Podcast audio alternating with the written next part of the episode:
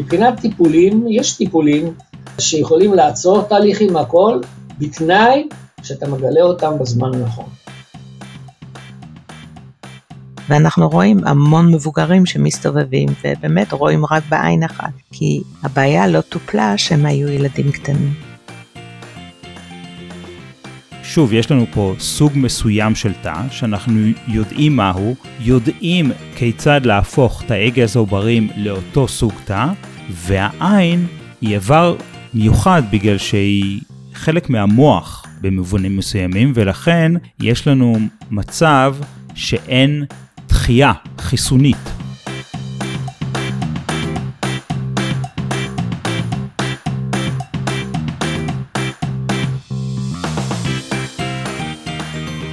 אהלן, ברוכים הבאים לרואים רחוק, הפודקאסט של המרכז לעיוור בישראל. היי אביתר. היי מרגלית, מה קורה? מצוין, כיף להיפגש בפרק השני. לגמרי. אספר לך מה יש היום? כן. סבבה. אז uh, כפי שבטח זכור לך, בשבוע שעבר אירחנו ארבעה אנשים סופר מיוחדים שסיפרו לנו סיפורים יוצאי דופן. בטח שאני זוכרת, הם uh, בלתי נשכחים. השבוע אנחנו חוזרים קצת אחורה כדי לדבר על מה זה בכלל עיוורון ולקות ראייה, מה גורם לדברים האלה, איך אפשר לטפל, איך אפשר למנוע, וגם הצצה קטנה אל העתיד. עשינו את הפרק הזה משתי סיבות. הראשונה היא כדי שיהיה לנו בסיס משותף של הבנה לגבי מה זה בכלל עיוורון ולקות ראייה, לפני שאנחנו ממשיכים הלאה וחוזרים לסיפורים ולפן היותר אישי. הסיבה השנייה והמרכזית היא שדברים שיאמרו כאן היום בפרק הזה יכולים לשנות את החיים של הרבה מאוד מהמאזינים שלנו, ואני אומר את זה בלי גרם של הגזמה, זה פשוט ככה. יהיו לנו היום שלושה אורחים, הראשון יהיה פרופסור אריה סולומון, שידבר איתנו יותר על הצד הרפואי, אחריו נדין הולנדר מעמותת לראות, שתספר לנו על מגוון הפעילויות שהעמותה עושה במטרה למנוע מקרים של עיוורון ולקות ראייה. משהו שאותי תפס וטלטל, זה נתון שנדין סיפרה לנו, ש-80% ממקרי העיוורון ניתנים למניעה. ואגב, זה נתון שאפשר למצוא אותו גם בפרסומים של ארגון הבריאות העולמי.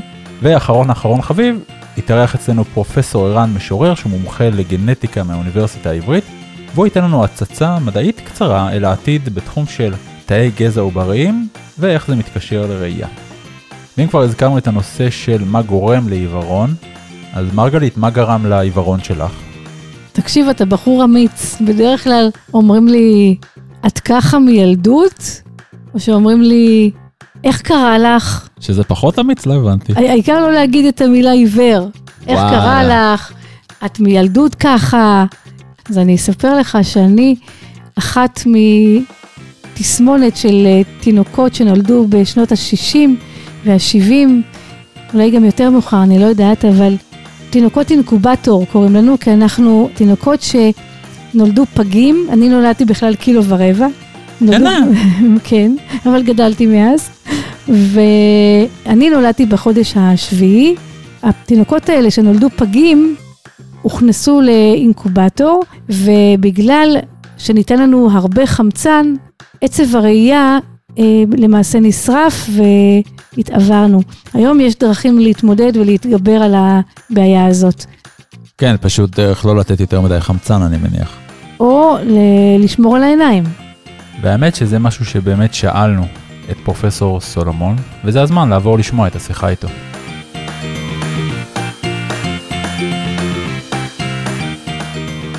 שלום פרופסור אריה סולומון, המון תודה שהצטרפת אלינו. רצינו בתור התחלה לשאול אותך מה זה עיוורון בכלל, איך מגדירים אותו? הגדרת העיוורון שונה כי תלוי מאיזה זווית אנחנו מסתכלים. מבחינה אנטומית, פיזיולוגית, תפקודית, חוש הראייה קולט באמצעות האור שמשתקף סביבנו ואנחנו רואים את החפצים ואת המציאות. קליטת האור כשלעצמה, אם איננה לא קיימת, זה עיוורון מבחינת התפקוד של מערכת הראייה. אבל זה גס מדי וקשה מדי, אז קבעו הגדרת העיוורון בכל המדינות בעולם, כל אחד לפי הדרגה שייקבע. יש מה שנקרא עיוורון תפקודי, דוגמה זה מדינתנו, בארץ ישראל, הגדרה של עיוורון תפקודי היא חדות ראייה נמוכה יותר מהערך שנקרא 660, או צמצום שדה הראייה מתחת ל-20 מעלות, זה כדי להבין, זה כאילו להסתכל על העולם דרך חור במנעול. אז כל אחד מהם נותן תעודת עיוור לבן אדם שפגוע, או שניהם ביחד. אם אני מבין נכון, תקן אותי אם אני טועה, 660 זה אומר שאדם רואה מ-6 מטר מה שאדם עם ראייה תקינה רואה מ-60 מטר. עכשיו דיברת על חדות ראייה ושדה ראייה. כשבוחנים יכולת ראייה מתייחסים גם לדברים כמו רזולוציה והפרדה או עכירות של הראייה? הנושא הזה זה נושא אחר, אנחנו קוראים בשפה המקצועית שלנו contrast sensitivity, מה שנקרא פענוח הניגוד של מטרה מול הרקע שלו. ואז זה פרמטר נוסף של הערכת יכולת הראייה של בן אדם. וזה בדיוק מחזיר אותנו לשאלה הקודמת שלך שהייתה החירות. אם בן אדם יש לו פגיעה ובתוך העין, בכדור העין, מתחילה להיווצר החירות, מי יכול לייצר החירות בעין? הדבר השכיח ביותר זה שינוי בשקיפות העדשה. העדשה שלנו שנמצאת בתוך העין הולכת ונעשית עכורה, ולזה אנחנו קוראים קטרקט. ככל שהשקיפות של העדשה הזאת תתקלקל, ככה בן אדם יראה פחות, אבל זה החירות בתוך העין. זה פרמטר נוסף. אצל הרבה מהאורחים שלנו כאן בפודקאסט עולה המונח RP. אתה יכול להסביר לנו במה מדובר? יש מחלה שמעוורת בצורה קשה אנשים, גם מגיל צעיר, שקוראים לה מחלת הרטיניטיס פיגמנטוזה, וזו מחלה גנטית בדרגות חומרה שונות, תלוי כמה הביטוי של הגן הזה מתבטא. יכולים להתחיל עיוורון אצל ילדים בגיל אפילו שלוש וארבע וחמש, להתחיל, וככל שהוא מתחיל יותר מוקדם ככה הוא מתקדם והרבה יותר מהר נפגע הבן אדם. מה שנפגע שם זה אותם הקולטנים ברשתית שלנו, אותם הקולטנים שקולטים את האור, נהרסים לגמרי. שמעתי על משהו שאפשר להשתיל בחלק מהמקרים של RP, יש כזה דבר? זה צ'יפ קטן שהוא מוכנס מתחת לרשתית בעין, והוא מחובר למצלמה שיושבת על משקפיים, ובן אדם יכול לקבל, המכשיר הזה מאפשר לתת לו תמונה גסה מאוד של מה שקורה מסביבו. הוא יכול לזהות צל של כיסא, צל של שולחן, פתח של דלת, הרזולוציה של המכשירים האלו הלכה והשתפרה. היום ישנם חמישה מרכזים, המרכז הגדול והממציא הגדול הוא נמצא בארצות הברית, בלוס אנג'לס, אבל המדען הזה, מרק היומן, עשה קשר עם כמה uh, חוקרים גם באירופה, אז בצרפת ובגרמניה גם בנו, בונים את הצ'יפ הזה, ובשתי המדינות האלו, שלושת המדינות האלו, ישנם היום מעל ל-30 אנשים שכבר יש להם את הצ'יפ הזה מושתל, והם אנשים עצמאיים שמסוגלים ללכת ברחוב, לעבור רחוב, להיכנס לחנויות ולקנות לעצמם מה שהם רוצים, אם בעזרת הצ'יפ הזה. ארפי זה גורם אחד, דיברנו על גנטי, איזה עוד דברים יכולים לגרום לעיוורון או לקות ראייה? עיוורון, היום התחלנו קטרקט שהוא מעוור אנשים בעולם, אז יש לנו ככה, באירופה, יש היום 8.2 מיליון אנשים שהם חולי ניוון המקולה מגיל. זה אחת המחלות הנפוצות בעולם. מרכז הראייה, ואנחנו חייבים להבין ככה, שהראייה שלנו של 100% של 6-6 מרוכזת ברשתית באחוז אחד משטח הרשתית. ברגע שפוגעים בשטח הקטן הזה, כבר בן אדם יורד בראייה שלו, לפגיעה בראייה עד רמת ראיית נהיגה, 6-12. ואחר כך השטח מסביב, שהוא כולו 3% משטח הרשתית, כולה, זה המקולה, ברגע שהמקולה נהרסת כולה, וזה מה שקורה במחלה, בצורה איטית איטית, אותו רגע שהמקולה נפגעה כולה, אנחנו כבר יורדים לראייה מתחת ל-660. מה זה אומר? בן אדם שנפגע במקולה, הוא לא יכול להיות פרטים, ולכן ניוון המקולה זה אחד המחלות הכי נפוצות בעולם, בגלל שגם אורך החיים של בני אדם גדל, אם מישהו היה מגיע לפני 200 שנה לגיל 50-60 זה נקרא שהוא כבר זקן והוא מבורך. היום יש אנשים בני 100, אז האנשים האלו, הסיכוי שלהם שמגיל ה-80 וה-90 וה-100 יקבלו את הגיאומקולה, נכון, זה המחלה.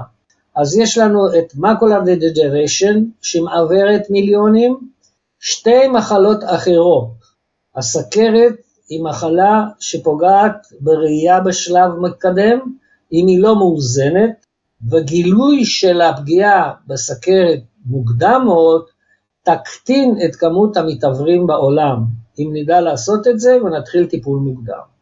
דרך אגב, הסכרת הפכה להיות הגורם המעוור בעולם היום במקום הראשון, והמחלה השלישית שמעוורת היא הגלאוקומה, הלחץ התוך-עיני הגבוה בעיקר, אבל גלאוקומה יכולה להיות גם בלי לחץ וכן פוגעת, ולגלות את הגלאוקומה מוקדם זה אחד מהחובות של הרפואה. למה? כי גם הסוכרת יכולה לפגוע ברשתית, בן אדם לא מרגיש, לא מרגיש בהתחלה כלום, גלאוקומה גם פוגעת בעצב, עצב הראייה, והוא גם הבן אדם לא מרגיש, ושהוא כבר מרגיש משהו מוזר, שהוא מתחיל להתקל בכל מיני מכשולים בדרך, או שמשהו לא נראה לו בראייה, והוא מגיע לרופא, יהיה כבר מאוחר כדי להציל את מה שהוא כבר הפסיד. רציתי לשאול, אה, אני אה, התעברתי כתוצאה מחדירת אה, חמצן לעיניים באינקובטור, כי נולדתי פג. האם אנחנו יודעים להתגבר על זה כבר היום? Retinopathy of Prematurity, ככה קוראים למחלה. את הדור שנפגע קשה, כי עדיין אנשים לא ידעו מה הם עושים, על ידי זה שלקחו פג ושמו אותו תחת חמצן גבוה, למה? כי רצו להעלות את כמות החמצן שהגוף חייב לקבל, מפני שבפגים עדיין מערכת כלי הדם עוד לא התפתחה לגמרי, ואז אתה רוצה לספק חמצן יותר, אבל פה היה נושא שכמה אחוז חמצן אתה נותן, וגם לא הבינו שהנושא הוא שאתה מרגיל את הגוף עם החמצן, אבל כשאתה מוציא אותו מהחמצן החוצה, חזרה, המעברים האלו הם עוד יותר קטלניים לגבי עניין. ולכן שינו לגמרי את הגישה. ה-ROP היום כמותית קטן לממדים מאוד מאוד נמוכים. הזכרת את הצ'יפ שאפשר להשתיל במקרים מסוימים של RP, אבל זה מאוד נקודתי. איזה טיפולים אחרים נפוצים יותר יש? קודם כל הטיפולים הם ספציפיים לפי דרגת החומרה של, ה, של המחלה. אם מגלים על מקולר דג'נריישן, אם מגלים אותו בזמן הנכון, מתחילים לתת תרופות, למעשה הם חומרים אה, מינרליים, אפשר להגיד שהם תוספי מזון, אבל בריכוזים הרבה יותר גבוהים, והם יכולים לעצור את התהליך שזה יגיע לנושא של פגיעה וממש בראייה ועיוורון. זה נקרא השלב היבש של הניוון, שהופך להיות כבר שלב של כלי דם, מתחילים שם להיכנס זרקות, עושים מה שנקרא זרקות תוכניות. בן אדם מקבל את הזריקות האלו והוא נעצר מבחינת ההחמרה של העניין. בוודאי ששוב באחוזים, לא כולם, יש כאלו שכן עונים יותר טוב, לא עונים יותר טוב, ואפשר לעצור את ההתגמות ולא להגיע לעיוורון פונקציונלי. אותו דבר קורה, ב, במיוחד קורה בסכרת, אם מגלים שהבן אדם מתחיל את הסימנים הכי ראשוניים, סימן שהטיפול בסכרת שלו לא מספיק מאוזן, יושבים עם יד על הדופק, מה שנקרא, ואז אתה יכול לעצור את התהליך של העיוורון. ואני מגלה לפעמים במקומות אה, מסוימים, באוכלוסיות מסוימות, אנשים שלא באו ולא נבדקו שנים, ואם מגיעים עם פגיעה בעיניים איומה, יכלו למנוע אותה, אילו היו יודעים. ולכן, אני מבחינת זווית הראייה שלי היום, הרפואה מונעת חייבת להיות היום קיימת יותר ויותר באוכלוסייה. מבחינת טיפולים, יש טיפולים uh, שיכולים לעצור תהליכים הכל, בתנאי שאתה מגלה אותם בזמן הנכון. מה לגבי גידול איברים מתאי גזע? כמה זה קרוב? מתי נראה למשל עין שיוצרה מתאי גזע? זה מסובך מאוד, אבל מה שכן בתאי גזע, בתאי גזע אתה יכול להחליף חלק מסוים. הצעדים הראשונים התחילו לשתול תאים ויכולים להחליף תאים שהלכו לאיבוד ולחדש מחדש את העניין. היום יש רמזים ראשונים, שניים או שלושה מקרים ראשונים שהושתלו ומראים תגובה לא רעה. לכן אני רואה את העתיד המיוחד יותר לא במכשירים, אלא בתאים שיוכלו לגדל אותם ולהביא אותם שיגדלו בצורה טובה ולהחליף את אלו שנפגעו. ככה אני רואה את העתיד. שמעתי בדיוק אתמול שיש דבר כזה קרנית שהיא לא מן החי. זה כבר משהו אחר, זה נקרא הדפסה, ויכול להיות שיגיעו לקרנית שאפשר להדפיס אותה ולעשות אותה, אני לא פוסל את זה, אבל עוד פעם, קרנית זה קרנית, זה חומר אחיד, וזה לא רשתית שיש שם עשרות תאים שונים כשבונים אותם.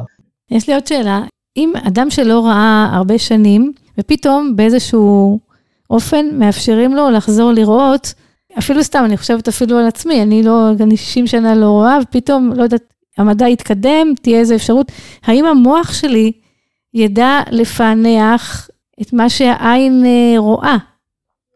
אם המצב הוא זה שבן אדם שכבר ראה, והמוח יודע מה זה תמונה, אז אם האחד כזה, אנחנו יכולים להעביר לו ולהחזיר לו את התמונה ושיראה את זה, אז המוח בוודאי ישתקם מהר מאוד, כי יש יכולת, יכולת אדירה למוח, זה נקרא פלסטיסיטי של המוח, היכולת שלו להתאקלם ולבנות את עצמו.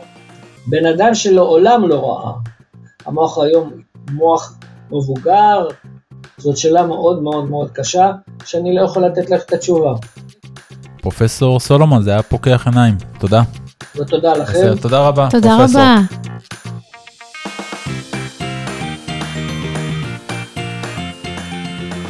אביתר, כן, אתה הזכרת קודם שמאוד טלטל אותך לדעת ש-80% ממקרי העיוורון אפשר למנוע. נכון.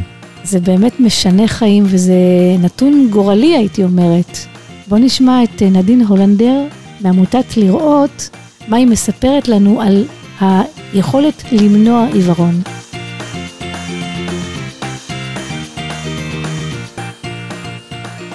שלום לנדין הולנדר, מנהלת עמותת לראות. נשמח להתחיל באיך העמותה הוקמה ומה היא עושה. אני שמחה שהזמנתם אותי. אה, עמותת לראות הוקמה ב-2006 על ידי אה, מהנדס צעיר שאשתו סובלת ממחלה גנטית שקוראים לה בסט וגורמת לעיוורון בגיל צעיר. כשנודע לו שהילדים שלו נשאים, הוא אמר לא ייתכן שמגיעים לירח ושלא ימצאו תרופה למחלה הזו. והוא פנה לרופאים בכירים ולחוקרים בכירים במדינת ישראל, אמר, אני אביא לכם כסף למחקר ואתם תמצאו לי פתרון. ככה נולדה בעצם העמותה. מאז כמובן עברו הרבה שנים ואנחנו גייסנו משאבים ותמכנו במחקרים רבים.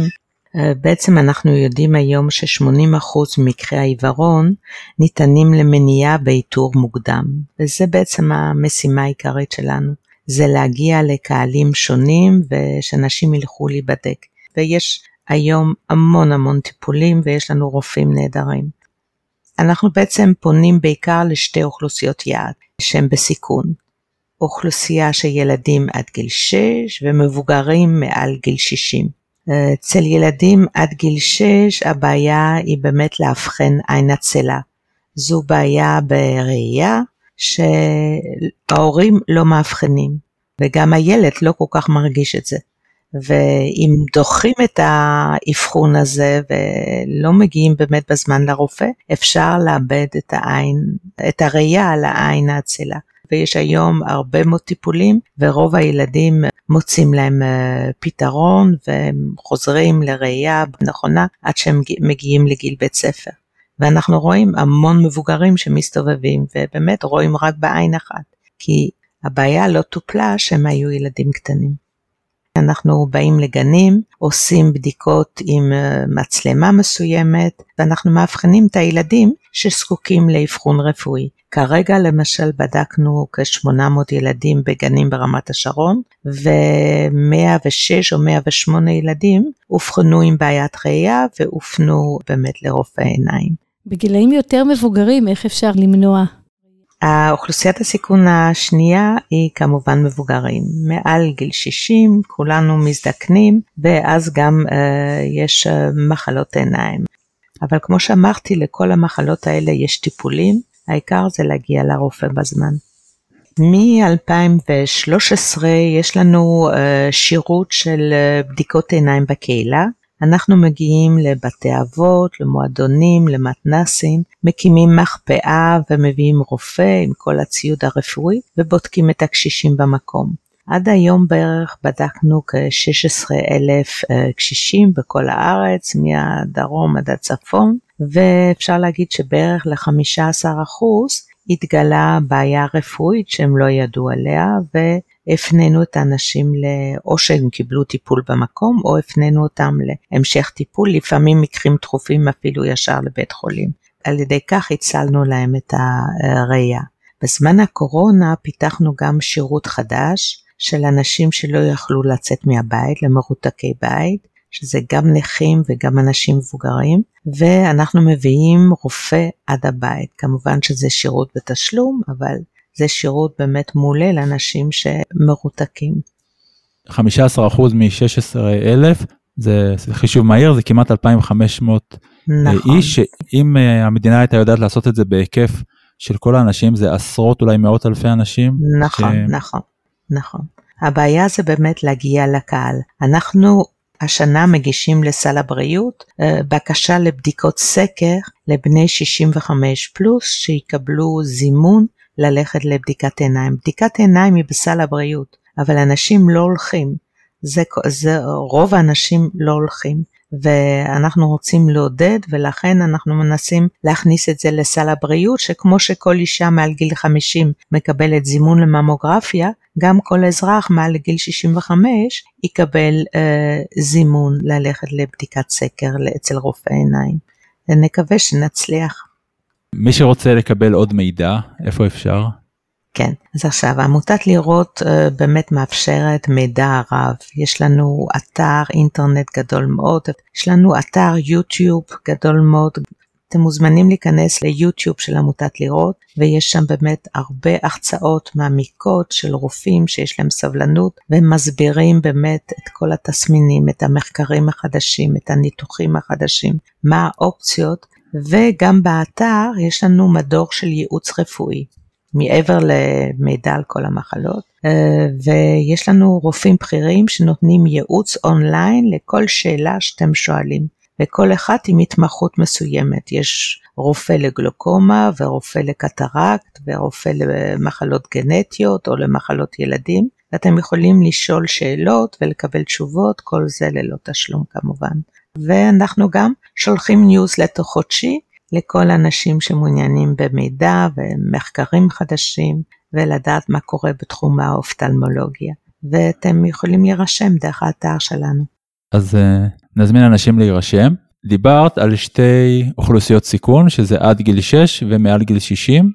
בתווך יש 54 שנים, מה קורה שם? אוקיי, okay.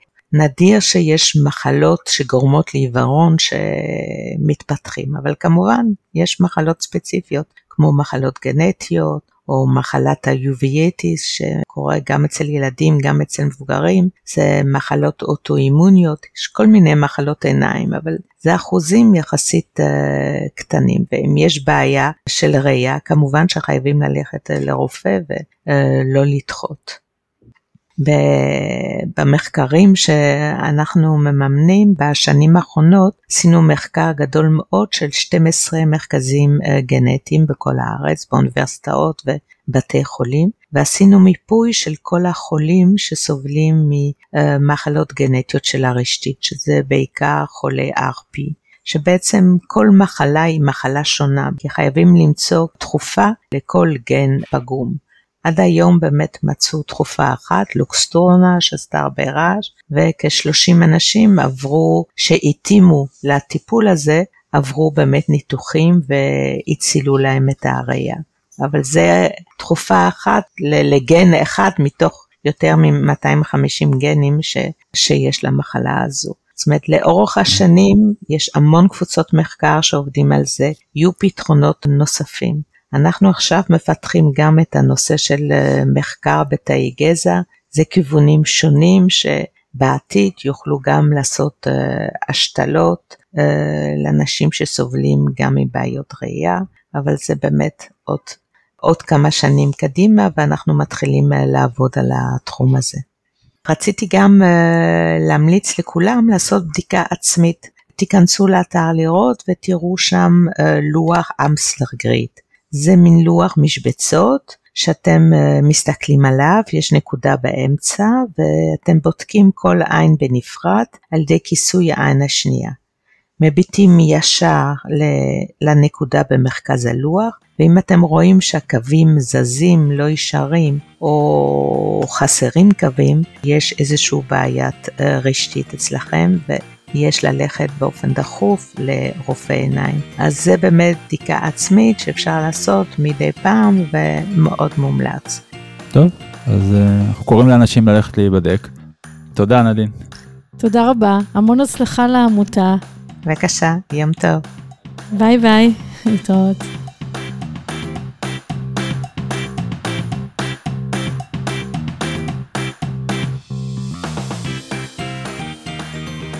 טוב, מרגלית, אני יודע שאת מאוד אוהבת מספרים, אז הבאתי לך נתון או שניים. מוכנה? ממש. ממש מוכנה או ממש אוהבת? ממש אוהבת. אה, ברור. אוקיי, אז ככה, יש בעולם כיום כ-285 מיליון אנשים עם ליקויי ראייה, שחלק גדול מהם זה גם נופל תחת ההגדרה של עיוורון תפקודי, שפרופסור סולומון סיפר עליה, ומתוכם קרוב ל-40 מיליון הם עיוורים. כמה מנדטים זה יוצא בכנסת? זה יוצא כמה כנסות. 30-40 כנסת ככה. אוקיי, יפה, לא רע. עכשיו, נדין הסבירה באמת על מניעה וכמה זה אפשרי, ואפשר לראות כמה זה אפשרי, וזה פשוט עניין של אה, מודעות ומשאבים. אה, מהנתון הבא, שלפיו 90% מהמקרים של אותם ליקויי ראייה ועיוורון, קורים במדינות שיש בהן הכנסה נמוכה ובינונית. אפריקה, למשל. למשל. ועכשיו למשהו אחר לגמרי, קצת ענייני גנטיקה, שזה גם מעניין אותך, אני יודע. דווקא כן, תתפלא. הלכתי לדבר על הנושא הזה עם פרופסור ערן משורר, שהוא מומחה לגנטיקה מהאוניברסיטה העברית. עכשיו, הוא מספר על דברים בצורה נורא שגרתית, כי הוא עושה אותם כל הזמן. לי זה נשמע כמו מדע בדיוני, ממש. אז בוא נשמע. יאללה.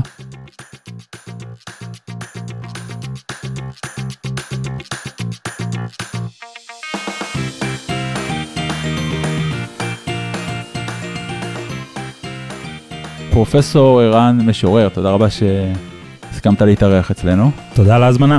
הפודקאסט שלנו ממוקד בנושא של ראייה ועיוורון. עכשיו לפני שנגיע להשלכות של מה שאתה עוסק בו על זה, רצינו לדעת באופן כללי מה זה בכלל תאי גזע עובריים, איך מפיקים אותם, מה אפשר לעשות איתם. אז תאי גזע עובריים זה כמו שהם נשמעים, תאים שמפיקים אותם מעובר, אבל עובר צעיר מאוד, בבני אדם זה עובר בערך בין שבוע ימים לפני השרשה ברחם. כמובן שכל הנושא הזה של תאי גזע עובריים התפתח רק כשהתפתח הנושא של הפריה חוץ גופית, ומאותה תקופה בעצם היו עוברי אדם במעבדות, אה, בבתי חולים, במרכזי הפריה, והיו עוברי אדם שמהם ניתן היה לקחת תאי גזע עובריים, ומה שמיוחד בתאי גזע עובריים זה שהם אה, למעשה יכולים בצלחת להתפתח, הם משמרים את היכולת הזאת להתפתח לכל סוגי התאים השונים. כמובן שאנחנו צריכים לדעת איך לעשות את זה. בעצם זה התאים הראשונים לפני שהם עוברים התמחות לרקמות שונות, איברים שונים. בדיוק ככה. לפני ההשרשה, זה שלב שאנחנו קוראים לו שלב הבלסטוציסט, זה השלב שבו העובר יש לו בעצם שני סוגים של תאים, אם תרצו. פקעת התאים הפנימית, שהתאים שיהפכו לכל הרקמות, וזה עדיין, כמו שאמרת, תאים שלא התמחו, לא התמיינו לשום רקמה, ויש להם את כל הפוטנציאל להפוך לכל הרקמות, שאם אנחנו מגדלים אותם בהצלחה, אנחנו יכולים לקרוא להם תאי גזע עובריים. ובנוסף, יש את התאים החיצוניים, אותם תאים שיהפכו לשליה. עכשיו, אה, תאי גזע עובריים מעכבר, כבר uh, ב-1981 פורסמו המאמרים הראשונים שהצליחו לגדל אותם בהצלחה בצלחות ולמיין אותם לתאים שונים, ולקח כמעט 20 שנה עד שהצליחו לעשות את אותו דבר בבני אדם, ובסופו של דבר uh, קבוצה מארצות הברית, ג'יימי תומסון, ביחד עם חוקר מהטכניון וחוקרים אחרים, יוסי איצקוביץ', פרסמו ב-1998 מאמר בסייאנס, שבו הם מצליחים לגדל לראשונה תאי גזע עוברים אנושיים. אז כל התחום הזה הוא קצת למעלה מ-20 שנה.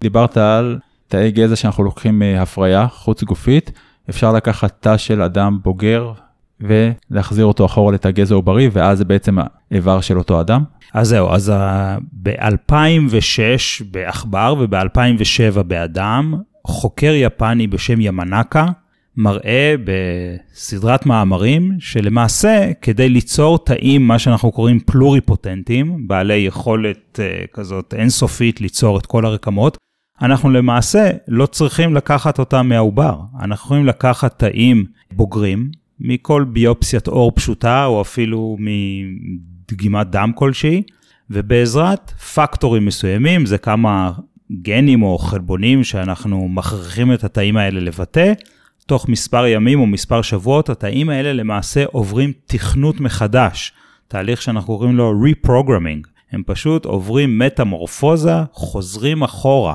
במצב ההתפתחותי שלהם, חוזרים אחורה בזמן, הם גם בעצם נהיים צעירים יותר, וחוזרים למצבם העוברי, והופכים לכל דבר ועניין לתאים שהם זהים לתאי גזע עובריים, ועכשיו אני יכול לקחת אותם ולמיין אותם לתאים שהם גנטית זהים לאותו אדם שממנו לקחתי את הביופסיה. לפני שש שנים וקצת דיברת בפודקאסט שנקרא המדען העירום על נושא של תאי גזע עובריים. אגב, מאוד מומלץ, גם הפרק הזה וגם הפודקאסט בכלל. שאלו אותך שם איזו מחלה לדעתך תהיה הראשונה שניתן יהיה לטפל בה בעזרת תאי גזע עובריים, ואמרת macular degeneration, אז למה בעצם? כי למשל, אנחנו יכולים לחשוב על מחלות שיש בהם סוג אחד של תא שהוא מתנוון בגוף. המחלה הראשונה שקופצת להרבה אנשים זה מחלות כמו סכרת, סכרת type אה, 1 מה שנקרא, כי זה פשוט אנשים שנולדים עם פגם מסוים שגורם לתאי בטא של הלבלב למות. אז אם היית שואל אותי אולי לפני 20 שנה הייתי אומר לך אה, שזה סכרת, אבל זה לא המצב. שאלו אותי לשמחתי לפני 6 שנים, שכבר אז התחילו הניסויים הראשונים ב macular degeneration, שזה למעשה אה, התנוונות של אה, הרשתית בעין. וגם, שוב, שוב, יש לנו פה סוג מסוים של תא, שאנחנו יודעים מהו, יודעים כיצד להפוך תאי גזע עוברים לאותו סוג תא, והעין היא איבר מיוחד בגלל שהיא חלק מהמוח במובנים מסוימים, ולכן יש לנו מצב שאין דחייה חיסונית, דחייה של מערכת החיסון של תאים שמוזרקים בעין, כמו במוח, ולכן העין מהווה אה, איבר מאוד נוח לניסויים של רגנרציה. אה, וכבר יש אה, בהדסה וחוקר בשם בני רובינוב בהדסה ובאוניברסיטה העברית, כבר עתה משתיל תאים שנקראים RPEs, Retinal Pigmented Epithelium, שזה אותם תאים שמתים ב macular degeneration, שהוא מכין מתאי גזע עובריים שהוא הפיק מעוברי אדם אה, אצלו במעבדה, והם עוקבים אחרי ההשתלות, כרגע זה בחולים אה, שהם practically עיוורים. ומה התוצאות בינתיים? התוצאות הן ראשוניות עדיין, זה מעט חולים, זה בעצם אה, אה, פאזה, זה ניסוי קליני של פאזה רק, אה, ראשונה רק כדי לראות האם זה safe, וזה נראה שזה safe. תמיד יש את החשש הזה שאולי נשארים תאים שהם לא ממוינים והם יוכלו לגדול, להמשיך לגדול ולהתחלק במושתל, וזה לא קורה, אז אה, זה נראה שהתאים האלה כן עוברים אה, השתלה למקום הנכון, ומצליחים להתביית בעין במקום הנכון. והאנשים האלה רואים? התקווה היא שאותן השתלות יפסיקו את ההידרדרות, אבל ברגע שההידרדרות היא מושלמת, אז אין מצב של חזרה אחורה מבחינת uh, הראייה, אבל uh, בניסויים הבאים ישתילו את זה לאנשים שעדיין רואים, והתקווה היא שהמצב הזה ייעצר והתאים האלה יוכלו להחליף את הרקמה המתנוונת. ומבחינת לוחות זמנים, מה צפוי הלאה? אז אני חושב שכבר עכשיו עוברים לפאזה 2, גם ביפן מתקיים ניסוי דומה עם תאי גזע מושרים, אותם תאים שתיארתי קודם, שלמעשה לוקחים מאנשים בוגרים והופכים אותם לתאי גזע עוברים, ויש עוד אה, חברה בארצות הברית שעושה ניסויים דומים, ואני מאמין שתוך אה, מספר שנים, בוודאי בין 3 ל-5 שנים, אנחנו נראה לפחות את הניסויים האלה בפאזה 3, אם לא כבר אה, בטיפולים ראשוניים. שאלה אחרונה לסיום. מתי נראה עין שלמה שמופקת מתאי גזע עוברים? לא במהלך חיי. עד כדי כך?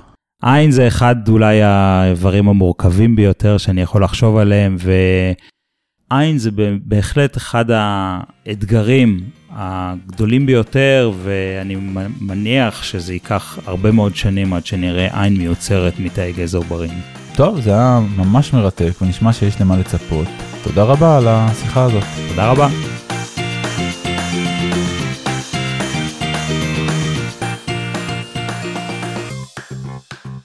גברתי. כן, הוד מעלתך. א', תודה, אני מצפה שתפנה אליי ככה תמיד. ב', יש איזה שהן מחשבות או הגיגים שלקחת מהשיחה? בטח.